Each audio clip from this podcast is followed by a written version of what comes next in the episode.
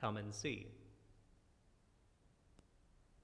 To see God, you first have to venture out of your own self constructed perspective, to risk learning something new, to risk losing something you have come to depend on. Come and see.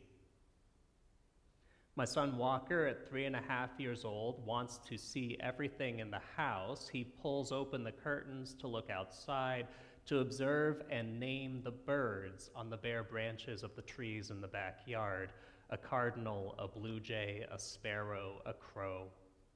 He climbs on a stool to look at the countertops. He climbs on the couch to see the things we've put on the table. He commands me to pick him up and to open the kitchen cabinets so that he can see inside and know exactly what snacks there are in the house.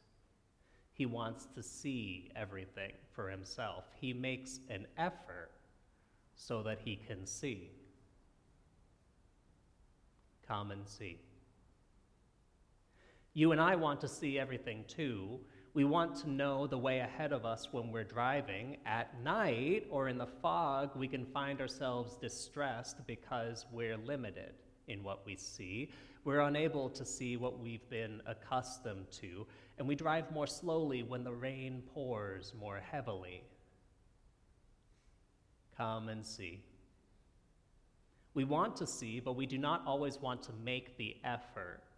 We do not, as Walker does, push stools and climb couches, ask for help and lifts up, just a boost to be able to observe the glory of the world around us.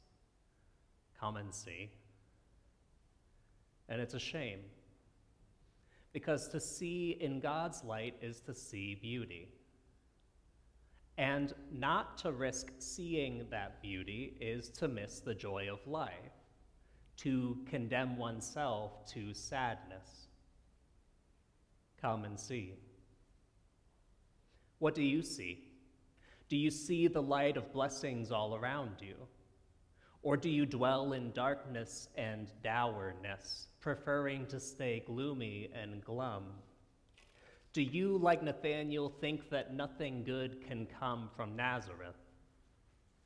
Or do you hold out hope for what you do not yet see but still dream of? Come and see. Do you hate the rains of spring? Do you hate the winds of fall? Do you hate the heat of summer? Do you dread the cold of winter?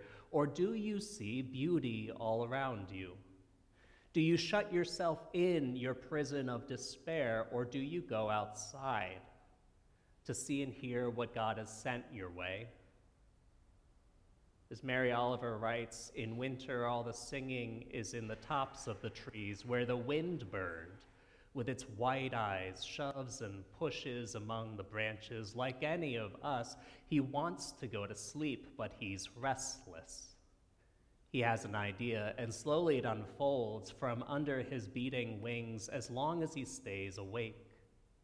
But his big round music, after all, is too breathy to last, so it's over. In the pine crown, he makes his nest. He's done all he can.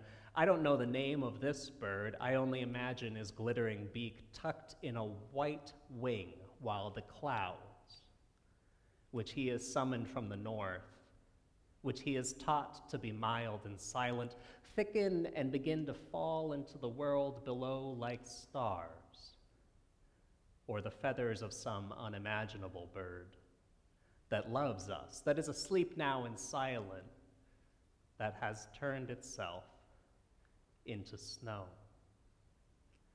Come and see. Don't close your eyes. Don't draw the curtains shut. Don't hide from what might come your way. Come and see something new. Amen.